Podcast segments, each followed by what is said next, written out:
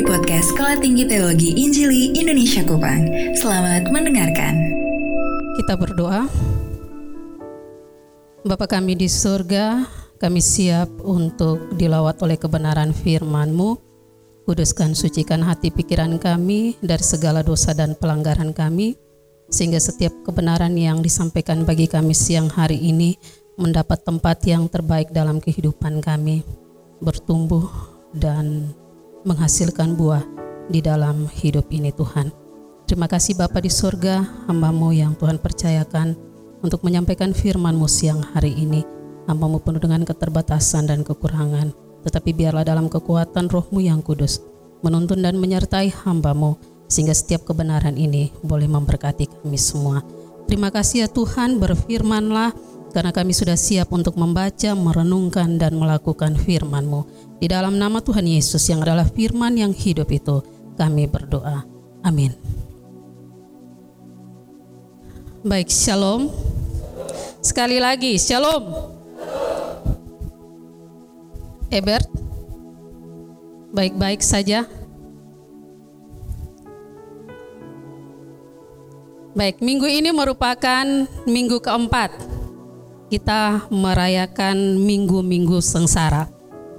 Dan dalam minggu-minggu sengsara ini kita diajak untuk bagaimana kita mengingat kembali karya penderitaan yang dilakukan oleh Kristus bagi penebusan dosa saudara dan saya. Bapak Ibu Saudara-saudari yang diberkati oleh Tuhan Yesus Kristus, fakta atau kenyataan bahwa Yesus memilih Via Dolorosa atau jalan penderitaan yang penuh dengan penghinaan, yang penuh dengan pengkhianatan, yang penuh dengan penyiksaan, bahkan dia harus mati tergantung di atas kayu salib demi menyelamatkan Bapak Ibu Saudara dan saya. Itu merupakan suatu pilihan yang sangat bertolak belakang dengan apa yang diharapkan oleh orang-orang Yahudi pada waktu itu. Mereka sebenarnya menantikan seorang Mesias yang gagah perkasa, seorang Mesias yang punya kekuatan yang luar biasa yang dapat membebaskan mereka dari penjajahan Roma. Tetapi kenyataannya berbalik terbalik dari apa yang dilakukan oleh Yesus. Yesus lebih memilih penderitaan untuk membebaskan manusia dari belenggu dosa. Jikalau demikian Bapak Ibu Saudara-saudari, bagaimana seharusnya sikap kita sebagai orang ketebusan Kristus ini, sebagai orang percaya dalam menghadapi penderitaan secara khusus dalam minggu-minggu sengsara ini. Marilah kita sama-sama merenungkan satu bagian firman Tuhan yang saya pilih untuk kita bersama-sama membaca dan merenungkannya di dalam satu Tesalonika 1 Tesalonika pasal yang kelima ayat yang ke-16 sampai dengan ayatnya yang ke-18. 1 Tesalonika pasalnya yang kelima ayat yang ke-16 sampai dengan ayatnya yang ke-18. Demikian firman Tuhan. Bersukacitalah senantiasa. Tetaplah berdoa. Mengucap syukurlah dalam segala hal, sebab itulah yang dikehendaki Allah di dalam Kristus Yesus bagi kamu. Baik, Bapak Ibu Saudara-saudari yang diberkati oleh Tuhan Yesus Kristus, sikap kita sebagai orang percaya dalam menghadapi penderitaan itu seharusnya bagaimana? Tingkat tiga, beberapa hari ini ada di dalam masa penderitaan mereka karena harus mengerjakan beberapa bagian tugas yang tadi sempat disampaikan oleh Firdi. Ibu saya tadi malam ini susah tidur gara-gara tugas yang diberikan. Dan ada beberapa pengeluhan-pengeluhan karena ternyata tugasnya ini menguras waktu, tenaga, dan kiran. Itulah penderitaan yang tingkat tiga alami. Dan e, beberapa menit sebelum saya maju ke depan ini, sedikit penderitaan yang dihadapi juga oleh saudara Ebert karena ada sesuatu yang saya sampaikan dan itu merupakan saya tahu itu merupakan pergumulan dia secara pribadi dan itu saya tahu itu adalah penderitaannya dan biarlah dia derita sendiri. Sikap orang percaya dalam menghadapi penderitaan yang pertama adalah ayat yang ke-16 di situ dikatakan adalah selalu hidup dalam sukacita. Selalu hidup dalam sukacita. Kata sukacita ini berarti suka hati, bukan suka-suka. Suka hati atau girang hati. Seperti Roni yang saat ini sedang murung itu tidak girang hati, tidak suka hati. Dalam ayat 16 ini Paulus menasihatkan kepada orang percaya yang ada di Tesalonika agar mereka senantiasa bersuka hati, senantiasa bersuka cita, bersuka hati, bergirang hati. Dan kata ini ditulis dalam bentuk perintah. Nah, kita tahu kalau dalam bentuk perintah berarti sesuatu yang bukan pilihan, tetapi sesuatu yang memang harus dilakukan. Suatu keharusan. Jadi bersuka cita ini merupakan keharusan bagi setiap orang percaya. kondisi jemaat yang ada di Tesalonika, eh, kami baru mempelajari Tesalonika. Ternyata ke kehadiran Paulus di Tesalonika, eh, di Tesalonika dalam pelayanan bersama dengan rekan-rekan sepelayanannya ada Silwanus, ada Timotius, itu dalam kurun waktu yang sangat singkat. Tetapi jemaat yang ada di Tesalonika ini adalah satu-satunya jemaat yang ketika dikirimi eh, surat oleh mereka itu adalah jemaat yang justru dipuji. Bukan kritikan yang diberikan kepada mereka tetapi pujian. Pujian dalam hal IPK mereka. Yang sudah selesai Tesalonika Wahyu pasti tahu IPK itu apa. Dalam iman, pengharapan dan kasih mereka. Mereka sangat bertumbuh dalam ketiga hal ini tetapi pertumbuhan mereka itu bukan ada dalam kondisi yang antara nyaman dan ya, tidak. Saya sebenarnya tadi mau ambil ini judul, uh, bukan tadi, beberapa waktu yang lalu saya sempat memberikan tugas untuk uh, tingkat dua memberikan beberapa ide tema dari perjanjian lama dan saya sedikit tertarik dengan apa yang disampaikan oleh saudara Atus. Dia pun judul itu antara nyaman dan bla bla bla begitu. Tapi tidak jadi. Ya, eh, hati saya lebih diarahkan kepada bagian ini. Mereka ada di dalam keadaan yang tidak nyaman. Tidak nyamannya karena apa? Karena mereka ada di dalam tekanan. Tekanan yang bukan saja datang dari orang Yahudi, tetapi juga datang dari orang-orang di sekitar mereka, orang-orang Tesalonika sendiri yang belum mengenal Tuhan. Dalam kondisi seperti ini, mereka disuruh untuk bersuka cita. Ini bukan hal yang mudah, tetapi itulah yang harus dilakukan oleh orang-orang yang percaya kepada Kristus.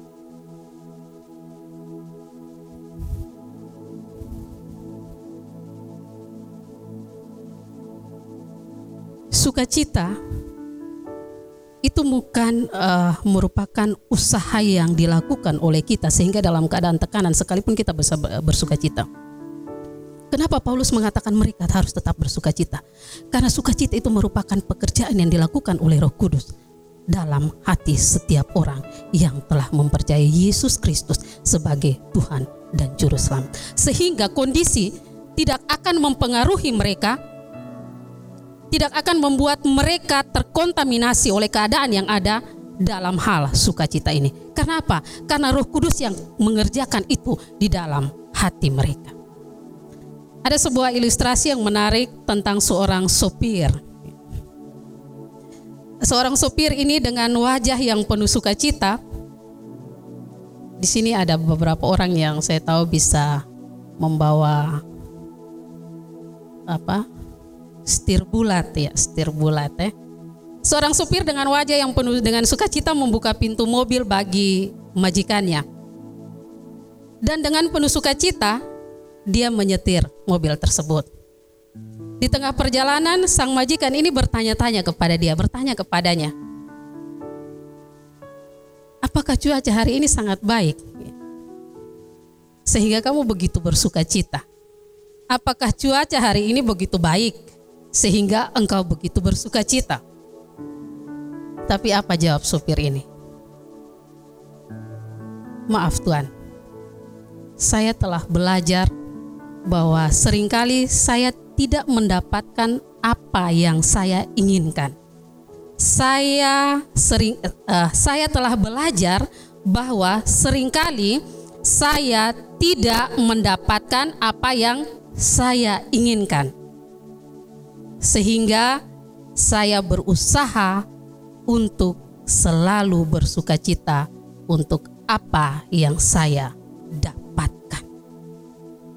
Saya bersuka cita untuk apa yang saya dapatkan. Dan keinginan itu kadang-kadang bisa terpenuhi, kadang-kadang tidak. Dan ketika keinginan itu kita paksakan untuk harus terpenuhi, itulah yang akan membuat kita menjadi orang yang bersungut-sungut di dalam kehidupan ini. Sang supir ini dia belajar bersuka cita untuk segala hal yang dialami. Pertanyaannya bagi kita, bagaimanakah dengan kita? Apakah kita bisa bersuka cita ketika tugas begitu banyak diberikan? satu dosen datang tugas, dua dosen datang tugas, apalagi satu dosen dengan tiga tugas. Masihkah tetap bersuka cita dalam penderitaan ini? Dapatkah kita bersuka cita di tengah-tengah penderitaan hidup yang kita alami?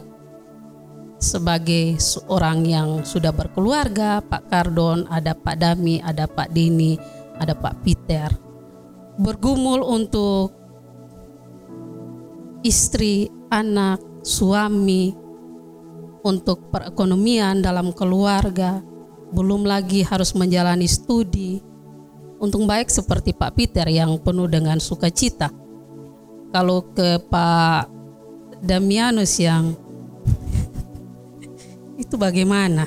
Ya, saya tahu itu pasti tekanannya luar biasa. Tapi bersuka cita. Ya. Kita yang saya mewakili saudara-saudara yang masih jomblo saja kita punya banyak pergumulan, apalagi yang sudah berkeluarga. Pak Yobet ya, Pak Yobet juga sudah Pak Yobet ya. Tetap bersuka cita. Sebagai anak-anak, sebagai orang muda, tentu kita punya banyak pergumulan. Tetapi satu yang mau dipesankan oleh firman Tuhan hari ini, teruslah bersuka cita karena itulah yang dikehendaki Allah di dalam Yesus Kristus Tuhan kita. Hal yang kedua, selalu hidup dalam doa. Doa ini merupakan permohonan, pengharapan, dan permintaan serta pujian kita kepada Tuhan. Jadi doa ini merupakan permohonan, pengharapan, permintaan, dan juga pujian kepada Tuhan. Kita melihat Abraham Musa, Daud, Yosua, Daniel, Paulus. Semua tokoh-tokoh ini adalah orang-orang yang penuh dengan doa. Kenapa? Karena dengan doa itu membuktikan bahwa seseorang itu dia tidak mampu melakukan apa-apa tanpa Tuhan.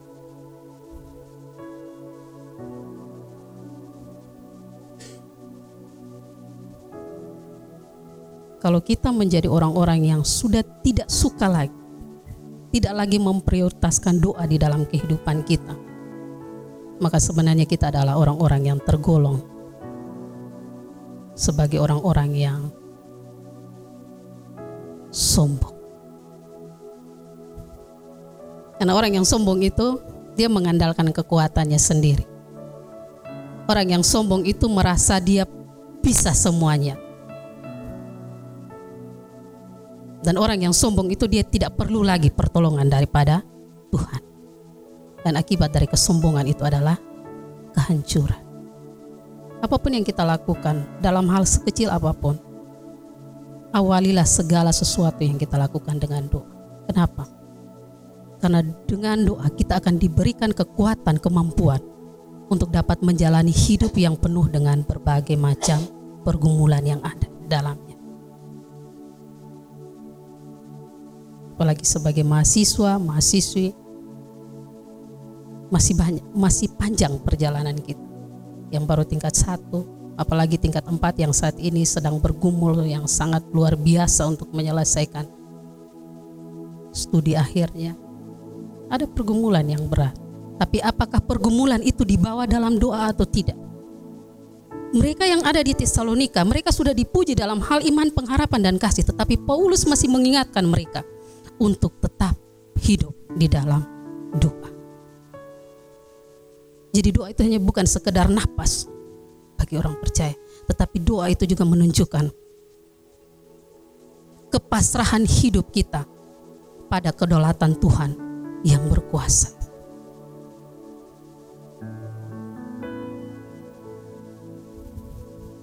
Janganlah menjadi orang yang merasa diri paling hebat dan bisa melakukan segala sesuatu tanpa Tuhan. Karena itu akan merupakan celah atau merupakan pintu bagi kita menuju pada suatu kehancuran. Mungkin doa kita tidak sebagus doa teman-teman kita yang lain. Mungkin doa kita tidak uh, se mendetail dan terperinci. Tidak tertata dengan begitu rapi Tuhan tidak melihat itu, tetapi Tuhan melihat hati kita ketika kita menaikkan setiap doa dan permohonan kita kepada Tuhan. Kita mungkin lebih senang melihat casingnya, tetapi Tuhan lebih dari itu. Dia lebih melihat sampai kedalaman hati kita. Hal yang ketiga adalah selalu hidup dalam syukur. Ayat yang ke-18. Bapak Ibu Saudara-saudari yang terkasih dalam Tuhan Yesus Kristus, bersyukur itu artinya mengucapkan terima kasih kepada Tuhan. Bersyukur untuk apa? Untuk segala hal. Untuk segala hal itu berarti ada baik maupun tidak baik, susah maupun senang, kelimpahan maupun kekurangan, sakit maupun sehat. Dimarahi istri atau tidak. Untung saja Pak punya penjelasan bisa sampai di Ibu E. Kalau tidak saya tidak tahu hari ini Pak masih masuk atau tidak. Bersyukur untuk apa? Untuk segala hal, baik susah maupun senang, dipuji atau dihina, dianiaya atau dikasihi, kekurangan atau kelimpahan. Mengapa harus bersyukur? Karena itu adalah perintah Tuhan bagi Bapak Ibu Saudara dan saya. Saya senang melihat satu posket uh, Mary Riana. Tahu Mary Riana? Ada yang tahu Mary Riana? Kalau Sandiaga Uno tahu tidak? Ini sebenarnya kasih CCA yang baru-baru tuh kasih uh, soal umum bisa tuh Pak Adendon kita kan orang-orang rohani semua jadi tidak perlu yang rohana-rohana kan. Sandiaga Uno itu siapa dia? Dia kan bukan orang Kristen kan begitu kan? Jadi tidak tahu. Mary Riana Mary Riana saya pikir dia orang Kristen.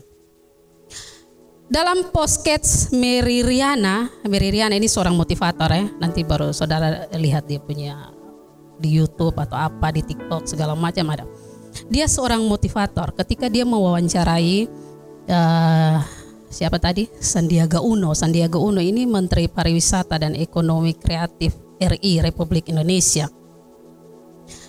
Di menit-menit terakhir setelah dia mewawancarai Sandiaga Uno, dia ditanya balik oleh Sandiaga, Uno seperti ini. Menurut Mary, definisi bahagia itu apa? Dia sudah tanya panjang lebar segala macam tentang Sandiaga Uno dengan dia pekerjaan, dia punya usaha, politik segala macam dan terakhir dia ditanya balik. Dan Mary Riana menjawab seperti ini. Bahagia menurut saya itu adalah bersyukur dan menikmati apa yang hidup ini berikan. Bersyukur dan menikmati apa yang hidup ini berikan. Bukan tanpa kebetulan dia berkata seperti itu. Dia mengatakan 20 tahun yang lalu dia pernah ada di dalam masa yang sangat sulit. Dia tidak punya apa-apa. Dia sempat menyalahkan dirinya sendiri. Dia malu dengan keadaannya sendiri. Tetapi ada satu titik di mana dia mau bangkit dan mensyukuri apa yang Tuhan beri baginya. Sehingga melalui perjalanannya waktu, dia tampil menjadi seorang wanita yang kuat, yang akhirnya mampu memberikan motivasi bagi setiap orang yang kalau saudara eh, melihat podcastnya atau uh, acara biasanya waktu itu sempat keluar di televisi juga saya tidak tahu masih ada atau tidak itu dia kata-kata motivasi itu memang sangat luar biasa. Dan saya pikir itu datang bukan dari bahasa kiasan yang dia buat. Tidak. Tetapi itu memang dia alami. Dan itu menjadi motivasi bagi orang yang mendengarkan. Jadi bersyukur. Bersyukur untuk apa yang Tuhan beri dalam hidup. Dan firman Tuhan mengajarkan hal itu. Bersyukur karena itulah yang seharusnya saudara dan saya lakukan di dalam Tuhan. Bersyukur merupakan wujud ucapan terima kasih kita kepada Tuhan yang patut kita berikan kepadanya. Hal ini berarti bahwa kita harus bersyukur bukan karena kita melakukan hal-hal yang tidak berkenan kepadanya, tetapi kita bersyukur karena Tuhan berkenan melakukan kehendaknya dalam hidup kita, dalam situasi dan kondisi apa pun. Karena itu sikap kita sebagai orang percaya yang mau kita pelajari dari firman Tuhan ini. Yang pertama adalah hiduplah selalu dalam sukacita, selalu hidup dalam doa, dan selalu hidup dalam syukur. Karena itulah yang dikehendaki oleh Allah di dalam Kristus Yesus Tuhan kita. Amin untuk firman Tuhan. Terima kasih telah mendengarkan podcast Sekolah Tinggi Teologi Injili Indonesia Kupang. Jika Anda rindu diperlengkapi menjadi seorang pelayan Tuhan yang berpengetahuan teologi yang tinggi, berkarakter Kristus untuk memperluas kerajaan Allah, mari bergabung bersama kami di Sekolah Tinggi Teologi Injili Indonesia Kupang. Jalan Tua Bata, Kecamatan Alak, Kupang, Nusa Tenggara Timur.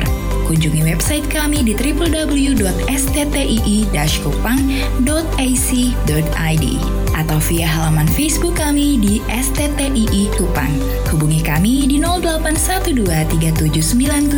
081237978267. Sekali lagi 081237978267. Terima kasih, Tuhan Yesus memberkati.